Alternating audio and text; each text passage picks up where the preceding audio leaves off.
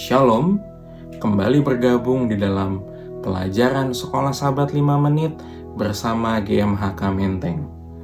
Judul pelajaran kita pada minggu ini adalah Harapan Perjanjian Lama.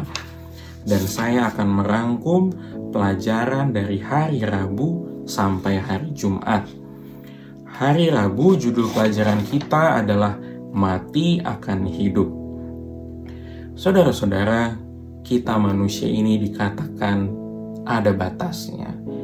Terbatas, ada akhirnya, ada ujungnya. Dilambangkan seperti rumput yang layu, sedangkan Tuhan itu kekal, tidak ada ujungnya, tidak ada batasnya. Dilambangkan seperti embun yang menyegarkan, yang bisa membangkitkan kembali rumput yang sudah layu oleh karena itu, kita manusia membutuhkan Tuhan, sumber kehidupan kita.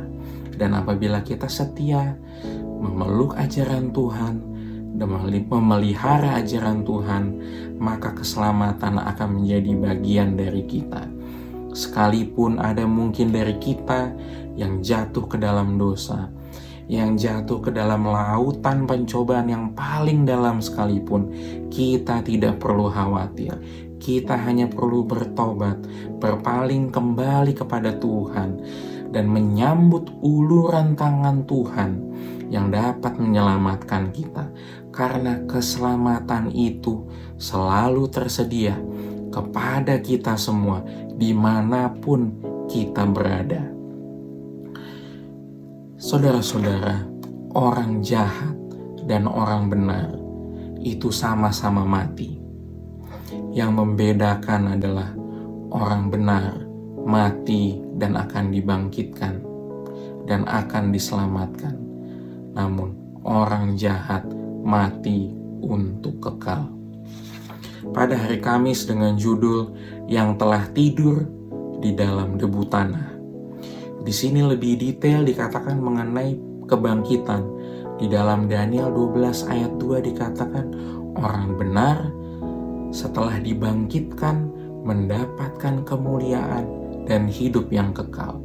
Tetapi orang jahat setelah mati dan dibangkitkan akan mendapatkan kehinaan, kengerian, dan dihukum oleh kejahatannya. Saudara-saudara, orang benar dan orang jahat sama-sama mati. Pada kedatangan Tuhan nanti, sama-sama dibangkitkan. Dan mereka akan sama-sama menyaksikan kemuliaan Tuhan. Yang membedakan adalah orang jahat hanya akan menjadi penonton, hanya akan menyaksikan saat kemuliaan, penghormatan, diberikan kepada orang benar karena penurutan dan kesetiaan mereka. Pada hari Jumat, kesimpulan dari pelajaran ini adalah bagaimana Tuhan akan membangkitkan orang yang sudah mati. Apalagi yang sudah mati ribuan tahun, tulang belulangnya sudah hancur atau terbakar. Bagaimana? Itu tidak perlu menjadi perdebatan karena kita memiliki iman.